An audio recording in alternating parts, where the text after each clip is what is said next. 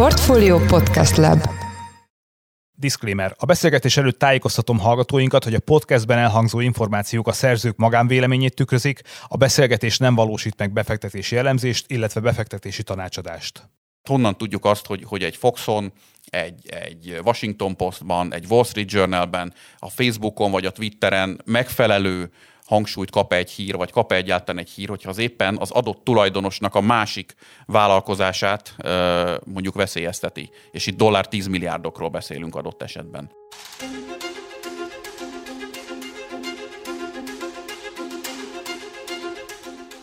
Sziasztok, ez a Portfolio szerdánként jelentkező heti podcastje, én Orosz Márton vagyok, a műsor házigazdája.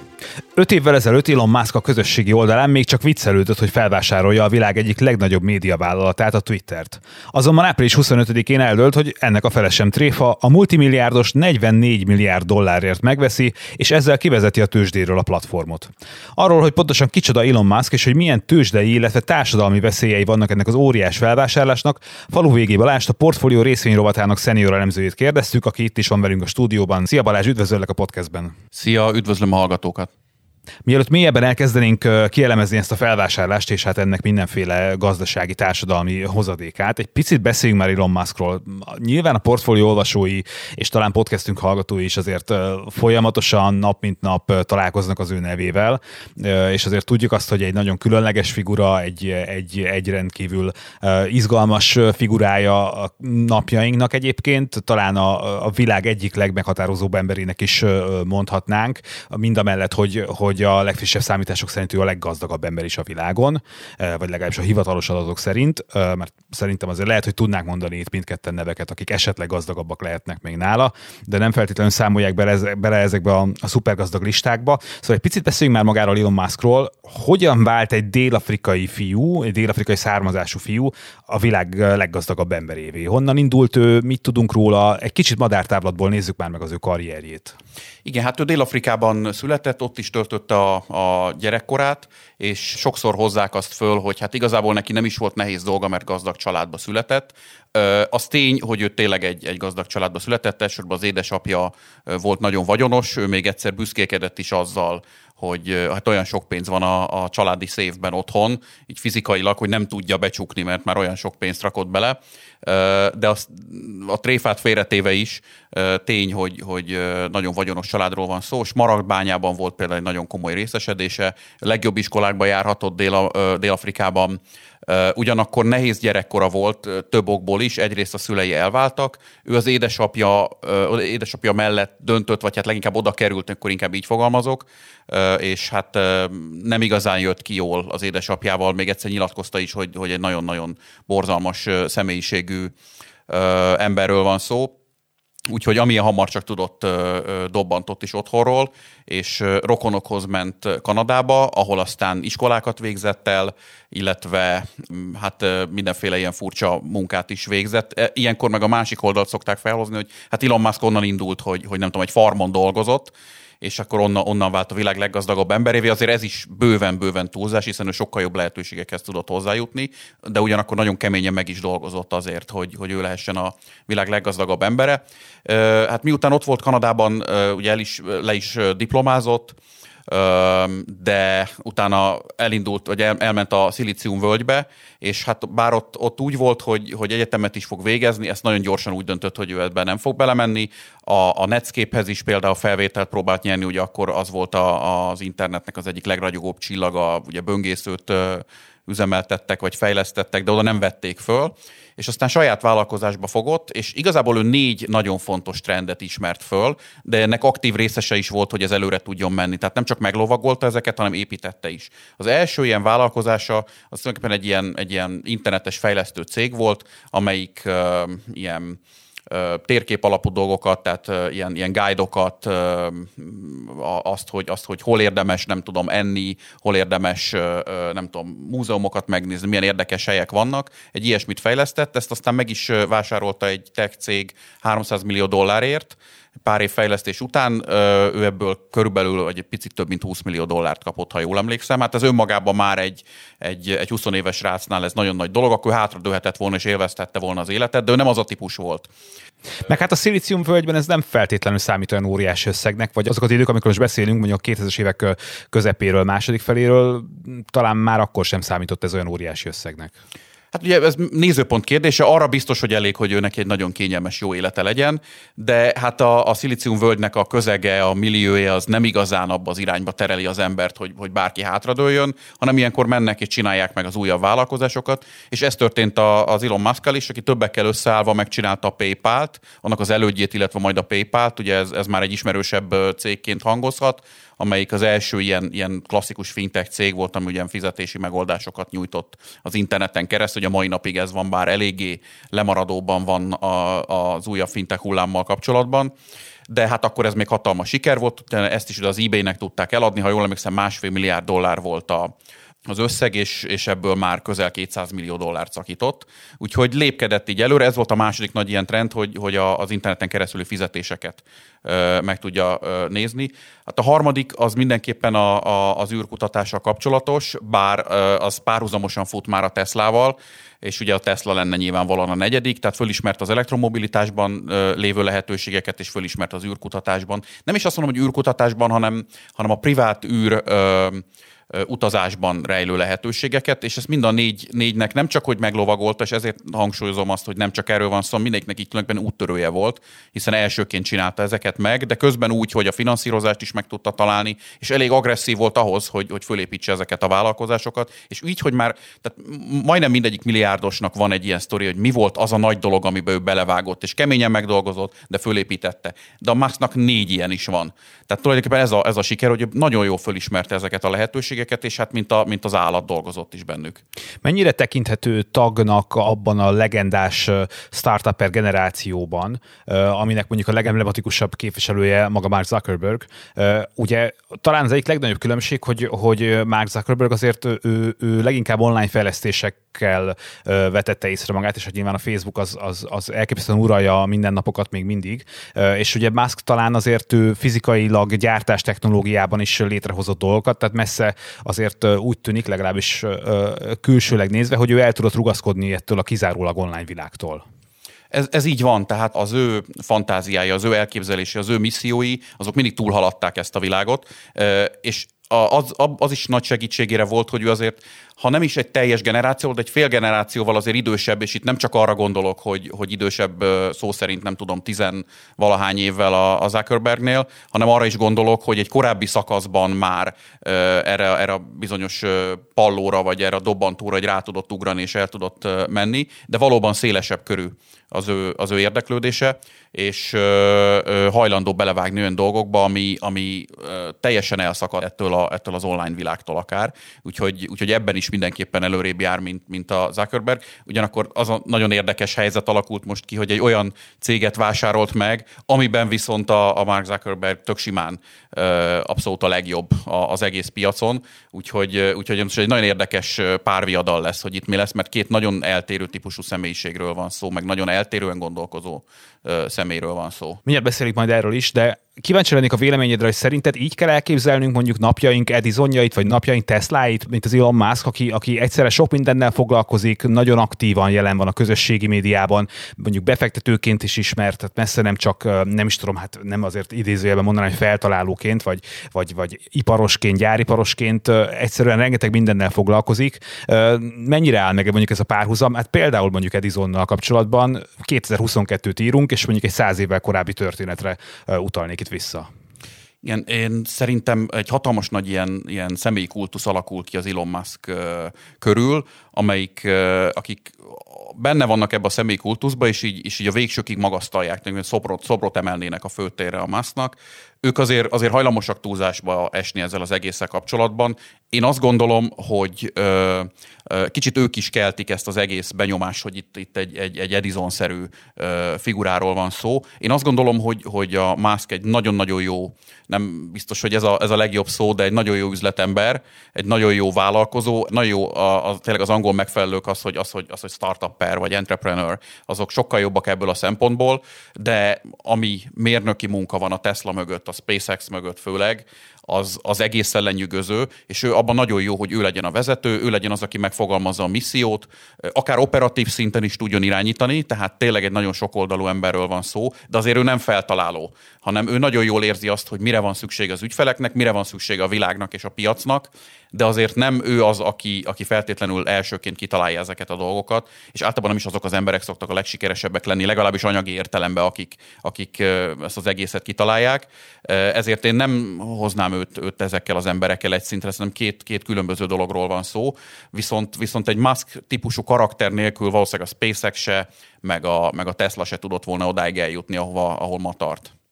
Világos, akkor nézzük már meg ezt, hogy, hogy a SpaceX és a Tesla után miért volt fontos Elon Musknak, hogy, hogy a közösségi médiába is betegye a lábát, vagy oda is bevásároljon még hozzá, hát egy nem is kis összeggel. Egy picit nézzük már meg itt a Twitter felvásárlásának a, a hátterét.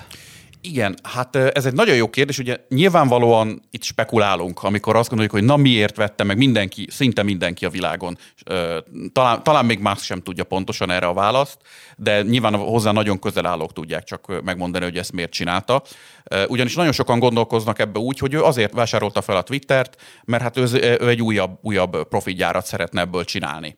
Vagy legalább részben ez, e, e, e, ez az ok van mögötte. Én úgy látom, hogy ha, ha van is ilyen motiváció, az nagyon-nagyon háttérbe szorul az elsődleges motivációhoz képest, és ebben a dologban szerintem ő teljesen őszinte. Én nem gondolom azt, hogy ő mindig őszinte, egyáltalán nem, bár sokan, mondom, ebben a személyi kultuszon belül így gondolkoznak, de ebben a kérdésben szerintem kifejezetten őszinte, és ő tényleg úgy gondolja, hogy ő szeretné a, a világ legfontosabb, tulajdonképpen mondhatjuk azt, hogy hírplatformját megreformálni, és megvédeni attól a fajta erős moderációs elvektől, ami szerinte a, a véleménynyilvánítás szabadságát, vagy a szólás szabadságát veszélyezteti. Tehát neki abszolút tényleg ez, ez az elsődleges célja. Ugye ő nagyon nagy felhasználója volt a Twitternek, tehát nyilván a mai napig is az, ugye közel 90 millió felhasználóval, bár vannak ilyen plegykák, hogy ennek a fele, ez, ezek nem is igazi felhasználók, hanem botok. Erre majd egyébként mindjárt visszatérünk, hogy, hogy ennek is mi a jelentősége. De az tény, hogy nagyon-nagyon sok felhasználója van, vagy nagyon sok követője van, akkor inkább így fogalmazok. Most már igazából valószínűleg az ő felhasználói is egyébként, és, és ő szeretné ezt az egészet úgy megcsinálni, hogy nagyon sokszor tapasztalta azt, hogy, hogy, hogy a moderációs alapelvek, ha nem is feltétlenül nála, de nagyon sokszor beleszólnak dolgokba. Ugye sok mindenki le is lett tiltva a Twitteren. Tehát a leg, leglátványosabb példa, vagy a legfontosabb példa ebből a, a, a, akkor még pár napig elnök Donald Trump is például ugye, ugye el lett tüntetve a platformról. Amikor már el lett tüntetve, akkor azt hiszem, hogy már nem is volt elnök, de a lényeg az, hogy, hogy ez valahol a vége fele volt, de tény, hogy, hogy megtörténik olyan, hogy emberek letiltásra kerülnek, vagy bizonyos hozzász, nem kommentek, hanem tweetek eltűnnek, és hát ő szeretné azt, hogy amennyire csak lehet, ez egy ilyen town hall-szerű, ilyen, ilyen nagy nyílt ilyen vitatér lenne, ahol bárki azt mondhatja, amit akar, nyilván kivéve az, ami, azt, ami teljesen illegális, tehát az, ami, ami törvény szerint is, de hogy a Twitterennél sokkal tovább ment, és sokkal erősebbek a moderációs elvek. Ő ez, ettől szeretné megmenteni a, a felhasználókat, nyilván kicsit saját magát is, Hát a kérdés az, hogy, hogy, hogy ez, ez mennyire jó út, hogy valóban így gondolja. Én, én szerintem a második kérdésre mindenképp az a válasz, hogy igen és hogy ebben mekkora sikereket fog tudni elérni, és mi lesz ennek a következménye. Ezek nagyon fontos kérdések, hát ezt meg fogjuk látni a következő. Nem azt mondom, hogy hónapokban, inkább azt mondom, hogy években, mert ez egy nagyon nagy munka egyébként. És hát talán kérdés még az, hogy megére ez 44 milliárd dollárt. Azért én azt gondolom, hogy lehet még növekedési potenciál a Twitterben, de majd kérlek erősíts meg ebben. Hát ha messzebbre nem megyünk, például Magyarországon is bőven szerezhetne még azért felhasználókat, hiszen Magyarországon azért talán mondhatjuk, hogy marginális szerepe van a kommunikációban, bár egyre fontosabb, és most már azért kormányzati szereplők is bejelentkeztek, hogy úgy gondolják, hogy most már aztán ők szabadon elmondhatják a véleményüket a Twitteren, de hogy, de hogy van még ebben növekedési potenciál? Tud még felhasználókat gyűjteni globálisan? Vagy van egyáltalán szükség arra, hogy, hogy gyűjtsön még, és egyébként a profitja az következhet-e abból, hogy minél több felhasználója van? Mindenképpen a kettő között erős összefüggés van, és szépen is növekszik egyébként a Twitter, de mai napig nem találta meg, még, még most is viszonylag szépen növekszik, mai napig nem találta meg a, a jó üzleti modellt. Ez bevételben is látszik, tehát most éves szinten ilyen 5 milliárd dolláros bevétel, kicsit több mint 5 milliárd dolláros bevételről beszélünk, ami persze soknak hangzik, de ahhoz képest, hogy, hogy egyrészt 44 milliárdért venné meg, most valószínűleg fogja megvenni a, a Musk az egész céget, meg ahhoz képest, amit a Facebook elért, itt ugye két nagyságrendel is lassan nagyobb számokról beszélünk, Uh, ahhoz képest viszont ez nagyon kevés, és egyébként még csak nem is nagyon tud nyerességet termelni, sőt, sőt az utóbbi időszakban egy kicsit veszteséges is volt a platform. Ami nagyon érdekes, hogy a, és, és én azt gondolom, hogy pénzügyileg ez, ez ennyiért nem fogja tudni megérni. Attól függetlenül, hogy nagyon nagy növekedési lehetőség van. Most azt mondják, hogy kb. 229 millió olyan felhasználója van a Twitternek, aki napi szinten belép és megnézi, nem feltétlenül Twitter, de legalább megnézi, tehát hogy, hogy valamilyen szinten aktív. Ez megint csak nagyon soknak hangzik, de ahhoz képest, hogy, hogy a, a Facebook mit tudott elérni, vagy, vagy a, ahova lassan a, a TikTok, a nagy kínai oldalak el tudtak jutni, vagy a YouTube-on keresztül a Google, de tényleg jó pár példát fel lehetne sorolni, ahhoz képest nem sok. Viszont a Twitternek van egy ilyen, én ezt úgy hívom, hogy eszmei értéke, ugyanis ez az a hírplatform, ahol a leggyorsabban a legfontosabb információk kijönnek. Tehát most csak egy, egy példát mondok, ezt a cikkben is leírtam, megkérdeztem az egyik kollégámat, amikor elkezdődött a, a, a, az orosz offenzíva Ukrajnában, és, és ilyen elképesztő minőségű tartalmakat hozott be. Elsősorban ő az oldalról, de egyébként nagyon sok mindenki a portfólió szerkesztőségében, és ő, és ő nagyon ért a, a, a hadászathoz, és akkor csak annyit kérdeztem tőle, hogy na, és honnan vannak ezek az információk, és akkor mosolygott, és annyit mondott csak, hogy Twitter. Nyilván nem mindegy, hogy a Twitteren mit követünk, de ez, ez jól jelzi ez a kis történetszerűség, hogy mennyire fontos platform ez, mindenki ezt nézi, még egyébként itt a háború mondjuk a Telegram is elég fontos volt, de, de azért tényleg a Twitter az, az különösen kiemelt, és ez az eszmei érték az, ami, ami szerintem sokkal többet ér, mint 44 milliárd dollár, és erre gondolta a Musk elsősorban, nem is a pénzügyi nyereségre.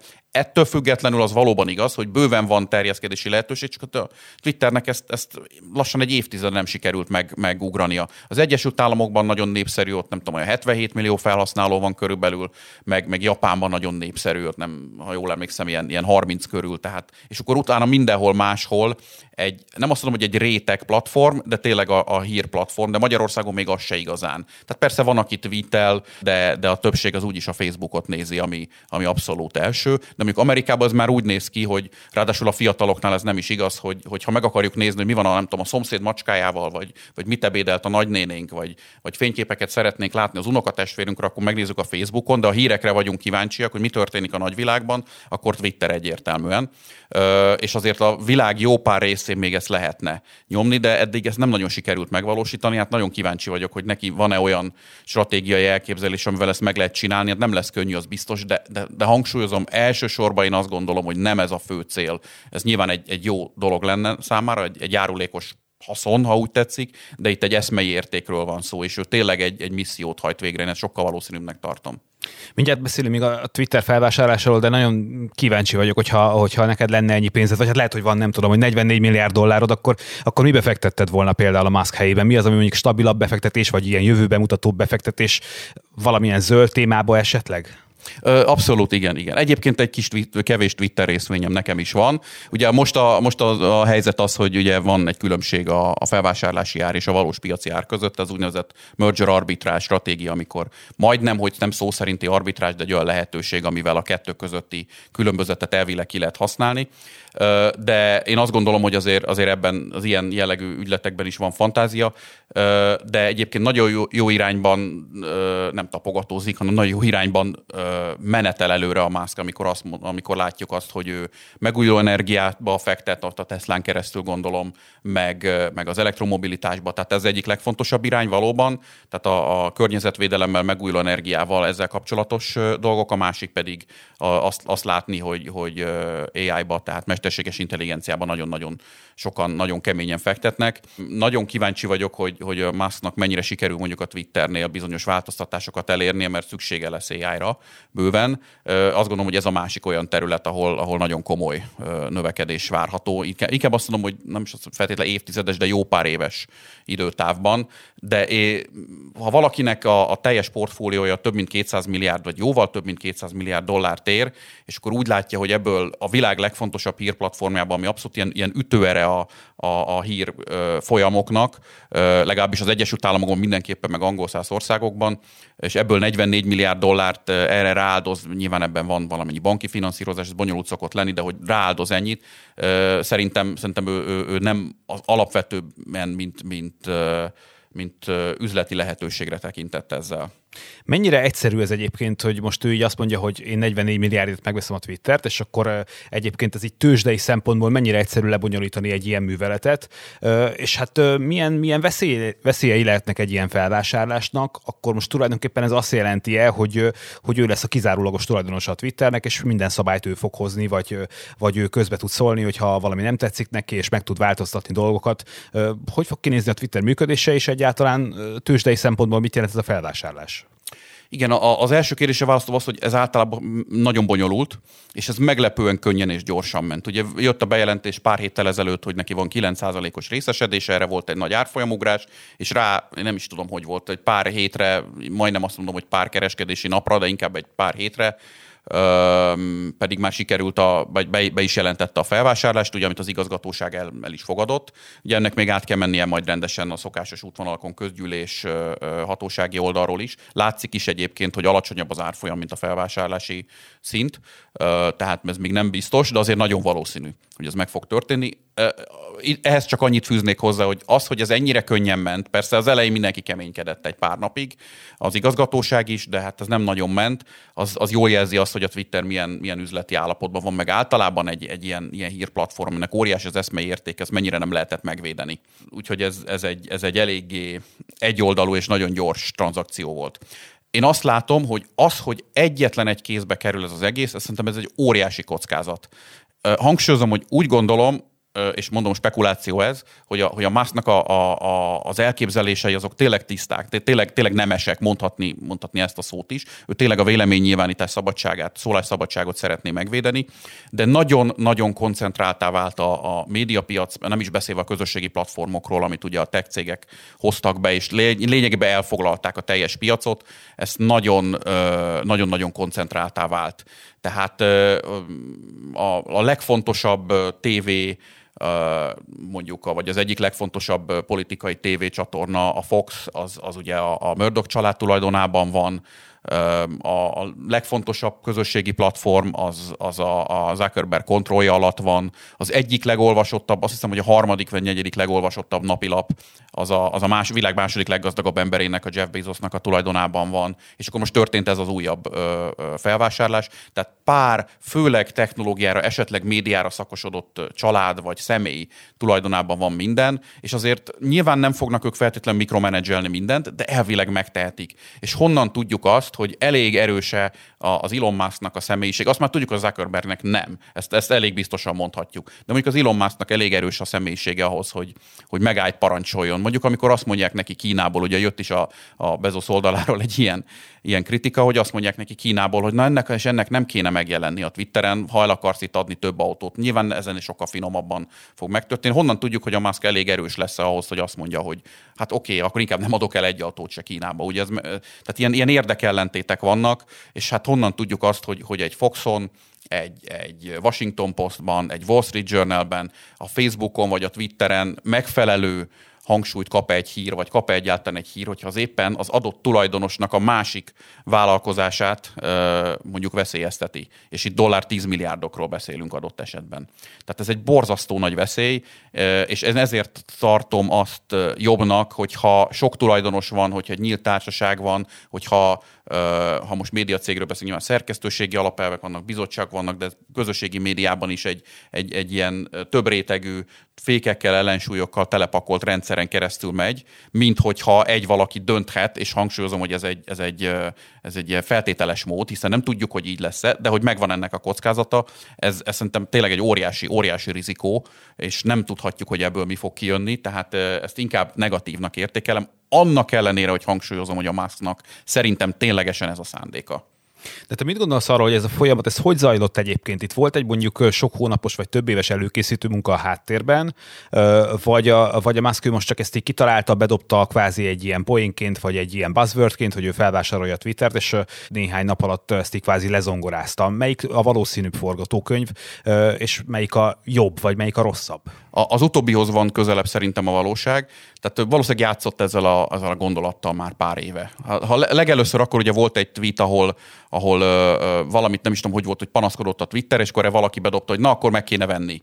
Nem is tudom, azt hiszem 2017-ben vagy 2018-ban volt talán. És akkor erre ő viccesen visszaválaszolt, hogy, hogy oké, okay, de mennyibe kerül és legkésőbb azóta ő játszik ezzel a gondolattal. Azt gondolom, akkor azért még a, a Tesla részvények jóval kevesebbet értek, tehát az ő vagyona is sokkal kisebb volt, már akkor is hatalmas volt, de most már tényleg akkora mozgástere van, legalábbis amíg, amíg a Tesla magasan van, hogy, hogy ezt most már meg tudja tenni, de azóta azt nem játszott a gondolattal, hogy komolyabban mióta készíti ezt elő, azt nehéz megmondani, de tekintettel arra, hogy, hogy ugye itt nem néhány héttel ezelőtt volt ez a 9% körüli részesedés, ezt nem gyűjtögethette olyan nagyon régen, ennél sokkal nagyobb a közkészhányad egyébként, tehát 88%-a, tehát a vásárlása előtt 88%-a volt a közkészhányad, tehát azért ebből sokkal többet is gyűjtögethetett volna, hogyha ezt évek óta komolyan készít készíti elő, meg komolyan csinálja a vásárlást. Ez, ez nem történt meg, tehát valószínűleg itt az utolsó pár hónap volt az, amikor ő ezzel aktívan elkezdett foglalkozni, és szerintem ő maga is nagyon meglepődött azon, hogy, hogy az első ajánlatára végül is, ha nem is elsőre, de, de végül is átment az első ajánlat. Legalábbis úgy néz ki, hogy átment. Legalábbis az igazgatóságon átment ez az ajánlat. Úgyhogy nem, nem régóta csinálja, ezt viszont régóta játszik a gondolattal valószínűleg. Ilyen világ jön most, hogy a szupergazdagok azt mondják, hogy rámutatnak egy, egy tárgyra, egy, egy programra, egy nem tudom én online felületre, akármire, és azt mondják, hogy hirtelen megtetszik nekik, akkor megveszik? Um, hát ez nagyon sok függ attól, hogy pontosan miről van szó, de, de egyre inkább ebbe az irányba megyünk. Tehát látszik a vagyonkoncentráció, látszik, hogy ők nagyon-nagyon sok mindent meg tudnak csinálni, és látszik azt, hogy, hogy és tényleg a, a, az űrkutatás, vagy inkább az űrturizmus is nem véletlenül az, ilyen szupergazdagoknak a, a kezében van elsősorban van, ahol ugye be van vezetve a részvény a tőzsdére, van, ahol nincs, de még ahol be is van vezetve ugye a Virgin esetén, még ott is ugye egy, egy személyhez kötődik erősen az hogy, az, hogy mi fog történni. Tehát vannak ilyen, ilyen kiemelt területek, ahol nagyon erős a vagyonkoncentráció, és ahol nagyon erős lesz a, ez a hatalomkoncentráció is tulajdonképpen. Ezért, ezért igen, ebbe az irányba megyünk, de azért sok függ attól, hogy, hogy, hogy pontosan melyik szektorról, meg melyik ágazatról van szó. Mi történik most a részvényesekkel? Ugye teljesen említetted, hogy neked is van Twitter részvényed, és valószínűsítem, hogy a hallgatóink közül többeknek van, van Twitter részvénye. Mi történik most az ő részvényeikkel? Nekik van egyáltalán bármi dolguk ezzel a felvásárlással kapcsolatban? Vagy mire figyeljenek egyébként? E, elvileg lesz egy, egy közgyűlés, ahol, ahol ezt jóvá kell hagyni. Mikor lesz, azt, azt nagyon nehéz megmondani. Általában ezek a, az ilyen folyamatok azok pár hónapig szoktak tartani. Tehát én azt, azt tippelem, hogy ha minden rendben megy, akkor, akkor itt ősz elejére, ősz közepére zongorázódik le minden. Általában aki mondjuk Magyarországról Twitter vagy bármilyen amerikai részvényen rendelkezik. Egy csomószor ő maga se tudja egyébként, hogy ez mondjuk nem egy részvény, hanem mondjuk egy CFD például, ami, ami követi a részvénynek az árfolyamát de akinek ténylegesen részvénye van, az elvileg mindig kap értesítést arról, hogyha, hogyha közgyűlés lesz, és elvileg ezen részt vehet online, vagy szavazhat így előre, de ezt nagyon-nagyon-nagyon kevesen, tehát tényleg egészen marginális, aki ezzel aktívan foglalkozik. Nem valószínű, tehát itt úgyis a nagy intézményi befektetők, a BlackRock és a hasonlók fogják eldönteni, hogy oké-e vagy sem, valószínűleg oké. Okay lesz a dolog, és, és akkor a közgyűlésen ez anélkül, hogy egyébként a kisbefektetőnek igazából bármit csinálnia kell, ez át fog menni. A, ha közben az árfolyam közelít a, a, az ajánlatnak az árához, ugye ami 54 dollár 20 cent, akkor, akkor akár érdemes is lehet eladni ahhoz nagyon közel, de hangsúlyozom, még nem biztos, hogy ez a dolog át fog menni, és ez látszik, hogy a piac sem gondolja úgy, hogy ez 100% ez a díl egyelőre. És egyébként azok, akik a Twittert a mindennapokban használják, azt, azt tudjuk-e már, hogy ők milyen változásokra számíthatnak most, hogy jön a Musk era a Twitternél? Milyen gyakorlati, gyakorlati változások jöhetnek? Ugye az egyik, hogy a moderációs elveket azokat vissza fogják szorítani, és tényleg csak azt fogják kigyomlálni az oldalról, ami most hangsúlyozom, hogy akkor, hogyha ha a másféle elképzelések azok át tudnak menni, és gyakorlatban is meg lehet őket valósítani, de ha így lesz, akkor, akkor sokkal kevesebb lesz a moderás. Azért azt gondolom, hogy a legtöbb felhasználót az nem érint, hát én nem tudom, én biztos tweeteltem már nem tudom 7000-et életemben, és soha nem tapasztaltam azt, hogy bármilyen módon akár csak egy bejelentés érkezett volna, tehát ez nyilván nem tudom, ilyen szélsőséges politikai témákban ö, merülhet föl, vagy, vagy társadalmi témákban, tehát én nem nagyon tapasztaltam ezt a nagyon erős moderációt, de aki tapasztalt, az valószínűleg ezt visszaveheti. Vagy azt veheti észre, hogy visszavesznek belőle. Ami még fontos az az, hogy, és ugye ehhez kell majd a, az AI, hogy, hogy visszaszorítsa a botokat. Azért nagyon sok bot van az oldalon, akik nem valós emberek, tehát szeretnék kiszűrni őket, az ezzel kapcsolatos nagyon sok tweetet is szeretnék kiszűrni, és ehhez azért nagyon komoly algoritmusok kellenek. A harmadik, ez se egy tipikus nagyon felhasználói dolog, hogy, hogy nyílt forráskód, vagy nyílt, nyílt akarják tenni azt a, azt a kódot, azt az algoritmust, ami alapján a Twitter berendezi egymás alá a, a feedeket, hogy mi az, ami fontosabb, amit feldob. Ugye eleve lehet ilyen listákat csinálni, ahol, ahol aki ben van a listában, annak, a, a, aki utoljára tweetelt, azt látjuk. Tehát a legfrissebb tweeteket látjuk, de, az, de a fő feedben abban nem látjuk, a falon nem látjuk azt, hogy, hogy mi alapján történik ez meg pontos. Ugye ez a Facebooknál egy hatalmas probléma, a nagy véleménybuborék kialakításnak, meg a rengeteg hirdetési bevétel bevételnek a, ez alapvető része. A Musk úgy gondolja, hogy, hogy ezt nem kéne csinálni, és egyértelműen nyíltá kéne tenni ezt az algoritmust. Sokan azzal, azt mondják, hogy ez egy kicsit ilyen, ilyen ilyen trükk, ilyen, ilyen kis játék, mert hiába teszed az algoritmus nyíltá, attól még az, hogy milyen adatokból dolgozik, azt nem látod, ezért nem tudod pontosan, hogy hogyan fog működni, de minden esetre ez már egy lépés a transzparensebb közösségi oldalak felé, ami szerintem egy elég fontos lépés lenne. És amit még fognak, és ami, ami talán ö, a legérdekesebb lesz, az az, hogy a, ugyan most a, a Twitter árbevételének a 88% az hirdetésből származik, a Musk tett arra utalásokat, hogy, hogy kevésbé a, a hirdetés alapú megoldást szeretné, hanem inkább előfizetés felé szeretne elmenni. Hogy ez pontosan mit jelent, mennyi előnye van annak, hogyha valaki inkább előfizet, valószínűleg nem nagyon kell reklámokkal találkoznia például, de hogy más elképzelésünk még erről nincs, hogy ez mit jelent, de elképzelhető, hogy részben fizetősé válik. Azt azért nem hiszem, hogy megmerik csinálni, hogy teljesen fizetősé teszik, de lesznek ilyen, ilyen csomagok, tehát ezt lehet majd még tapasztalni ha ezek az elképzelések bejönnek, de az nagyon fontos, hogy, hogy a legfontosabb ennek az egésznek az eszmei értéke, hogy az a, az a, az a hírplatform jelleg, ahol gyorsan nagyon fontos, releváns információk jönnek meg, az megmaradjon. Hát ezek a változások mondjuk vegyesek azzal kapcsolatban, hogy, hogy ez sikerülni fog-e vagy nem. Meglátjuk, de ezeket az említett négy fő változási irányt azért valószínűleg többé-kevésbé az átlag felhasználók is azért fogják érezni. És ilyenkor ez úgy működik, mint a filmekben, hogy jön az új tulajdonos, és azonnal kidobja a menedzsmentet az első, első board meetingen, és hozza a saját embereit helyettük?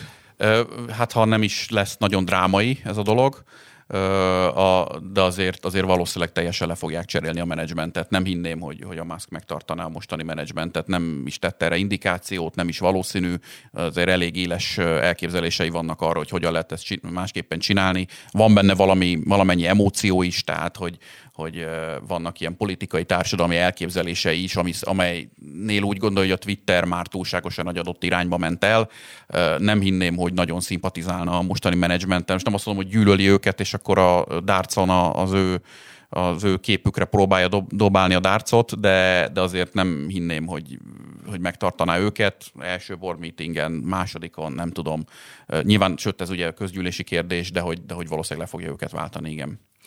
Még egy dologról szeretnének kérdezni, ugye Elon Musk múlt héten twittelt egyet, ami aztán nagyon gyorsan mémesedett is, és ez úgy hangzott magyarul, hogy legközelebb megveszem a Coca-Colát, hogy visszategyen bele a kokaint. Én úgy tudom, hogy ez teljesen legenda egyébként, hogy valaha is lett volna kokain a Coca-Colában, de hogy mit gondolsz, ez olyan sztori, hogy mondjuk erre szokták azt mondani, hogy viccnek azért durva lenne?